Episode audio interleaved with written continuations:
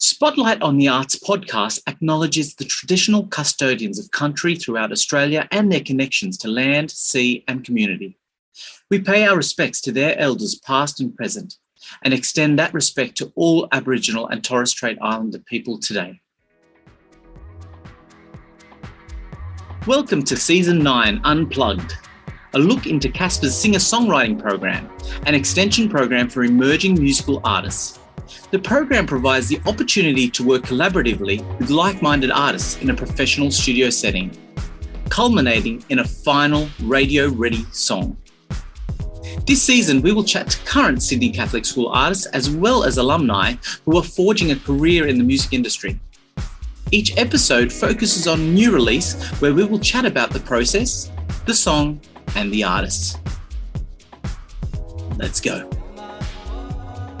Welcome, welcome, ladies and gentlemen. Thank you so much for coming. It is a pleasure. And I have to say, episode one of this podcast series, yes, you made it. well done. So, so I'm super, super proud of this year's songwriters. We've had such a good time, and the songs are phenomenal. Hence why we're doing this in the first place. It has just been such a great, talented bunch of kids that have come together and written some amazing songs. So well done, you guys. I think we should probably introduce ourselves, but you guys are the important, you guys are the stars here. Let me throw to Lily. Hi, I'm Lily Alexiou. I go to Our Lady of the Sacred Heart College, Kensington. I'm in year 11 and I'm a singer and I also play guitar. Hello, I'm Lachlan Mlinaric. I'm in year 11 at Marist College Eastwood, and I've been playing for piano for around eight years now. So, hi, I'm Patrick Walsh. I go to Marist Catholic College North Shore, and I play guitar. Okay, so let's start with the obvious question. Um, let's go, Patrick. What made you become a musician or a vocalist in the first place? I guess just hearing a lot of songs and stuff. Like in year seven, I, I got into music a lot. I started listening to a lot of guitar driven tracks, stuff like The Strokes, Arctic Monkeys, Green Day, stuff like that. And I just enjoyed that sound and I just wanted to learn how to play guitar. Oh well, this genre would have suited you like so well. Like I mean, we went to the rock idiom, so that's like perfect for you. Yeah, it's perfect. It was just great fun to play. Yeah, and, and explore really and explore this genre even more, I suppose. Yeah, yeah. It's always something fun to play. I enjoy rock a lot. Uh, I've been playing for like since year seven. Yeah, nice one. What about you, Lachlan? Well, all the time you listen to the radio and stuff and you hear the music. And I don't know. I first became a musician when I was in year three. I started on trombone, actually. I did that for, for a year and then I gave that up and now I do piano. It's just a nice feeling knowing that I can hear songs and I can play it myself because it's good to have some sort of creative outlet. Although people do it in all sorts of different ways, people do it with art and music and stuff, but I, I, I, prefer music. Yeah. Well, but people have said it's like a language. Like it's a different way to express yourself. It's a different way to to um, say the things you can't say. The right chord or the right melody or the right lyric does so much more than just saying it. How about you, Lily? Well, nobody in my family is exactly a musician, but we all really love music. So I kind of just grew up singing to the radio and some old songs that dad had in the car and stuff. And after singing for a while, I just discovered that I really liked it. so dad pushed me into guitar lessons when I was six, and he was doing it with me for a while. But I just kept going. So I've been doing that for about 10 years now, too. Amazing. And you've been part of the CaSPA program for a while, haven't you? few yeah. years now. Yeah, I've actually been doing it since I was in year five, the vocal ensemble. So it's been a long time with CaSPA. Tell me a little bit about how, how has that helped you in your musical life? Well, CaSPA's really helped with my confidence. Um, like it was some of the first times I really got like a taste of the industry and what I could be doing after I finished like school and stuff. So it was just, it was really like inspiring just to be a part of like a group and like that all had the same passions as I did. Yeah, so you you found your tribe. What actually inspires you to write then? Just events in my life that I thought might sound cool on a page and then turned into music. Getting some of that stuff that's in my head just out. absolutely. What about, what about you, Patrick? Like uh, you've you've written before, have you? Yeah, I've written uh, just a few songs on my own. I guess just inspired by like the day to day life and just scenarios and how I'm feeling. I just try to paint a picture for the viewer with how I feel about certain topics and certain things. Your process is would it be lyrics first, or would you start on the guitar? It depends. Sometimes I have like just lyrics just pop into my head and and I start that. But normally, yeah, it's off the guitar with some chords or something. And Lachlan, you? My adventure to start songwriting was it was a little weird because I used to absolutely dread composing in year seven and eight. But then sometime around year nine, I just started writing short little things on piano, short little phrases. And I have a whole list of just hundreds of them on the memos app on my phone. And then I, I kind of take those little excerpts and then it expands and then it becomes a little song. Although the one thing that I always struggled with was lyrics. I could I could never write lyrics. But that's why the CaSPA songwriting course was so good because everyone brings their different strengths into the song that you create. So well, that's exactly what we love here at CaSPA. It's not just about how you write a lyric, how you collaborate, because collaborating brings every single part of that group into the songwriting, puts it on the table and say, I've learned all this stuff in my life. You've learned all that stuff in your life. Let's see what happens when we bring it all together. Now, let's talk about just people in general who have inspired you to, to write.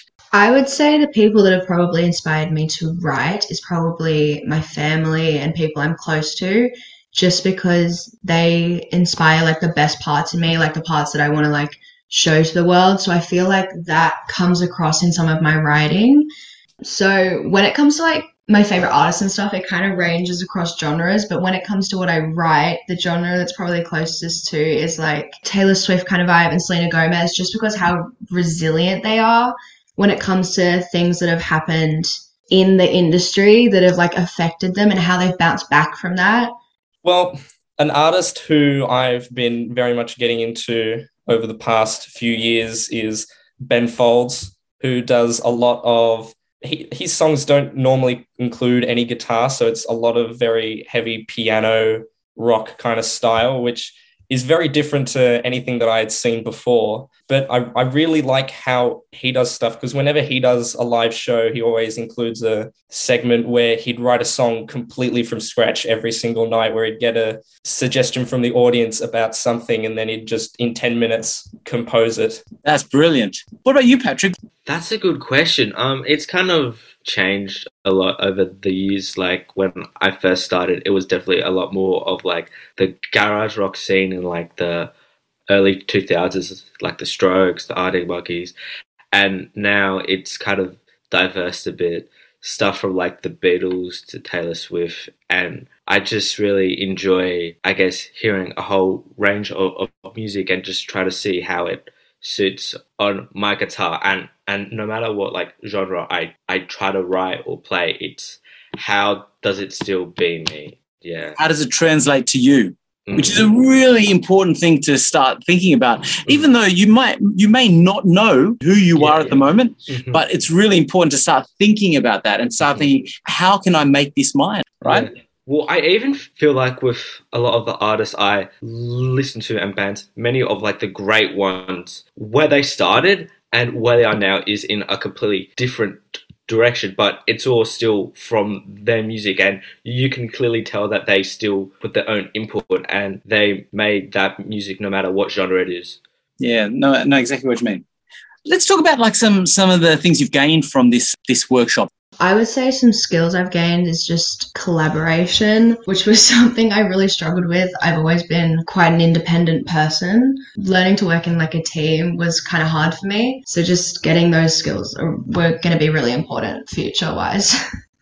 Well, yeah, the same kind of thing, learning to appreciate everyone else's ideas as well, because everyone kind of has a different vision coming in to write the song.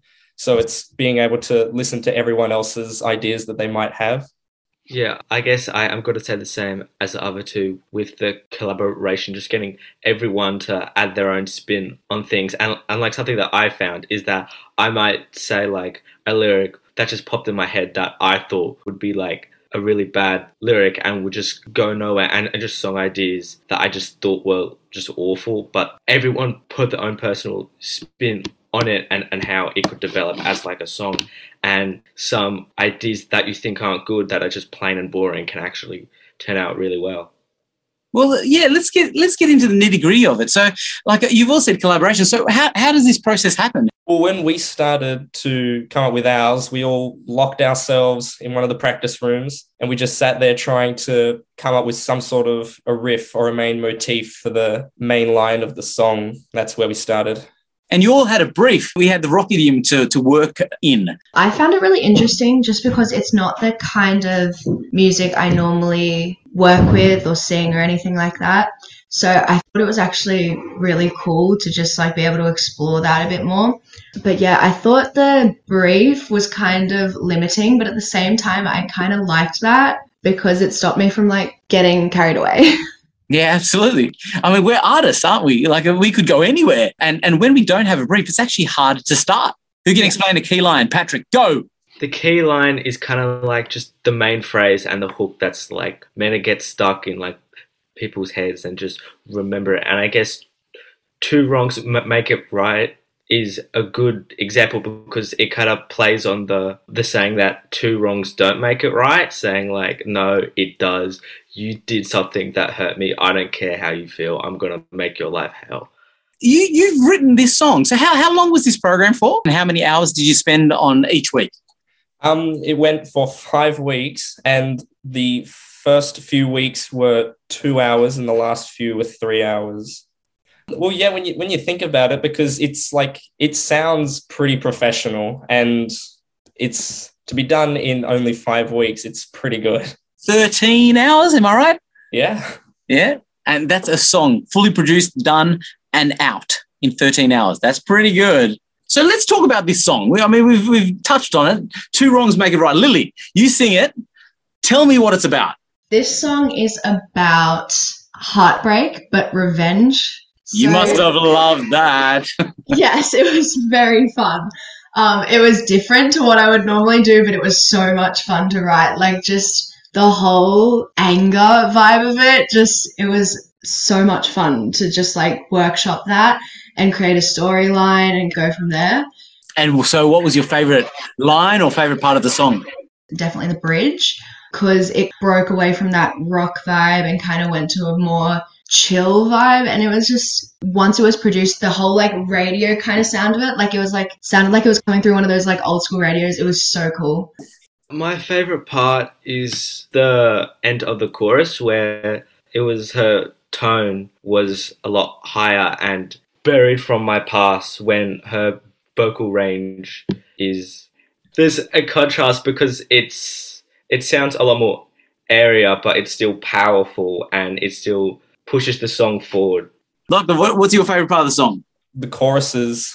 It has in the background you can hear there's an electric guitar that just rocks out an improv- improvised solo throughout all the choruses. It's very it's very cool. Okay, well, thank you very much for spending some time with us. Lily, I think we're going to throw it to you to introduce this amazing song. Episode one, first song down the track. Go ahead, introduce your song. Everyone, we present to you our song by Lily Alexiou, Patrick Walsh, and Lachlan Mlinaric. It's called Two Wrongs Make It Right, and here you go. You told me you were just out with your friends. Guess that's just how this love story ends. Begging on your knees to make amends.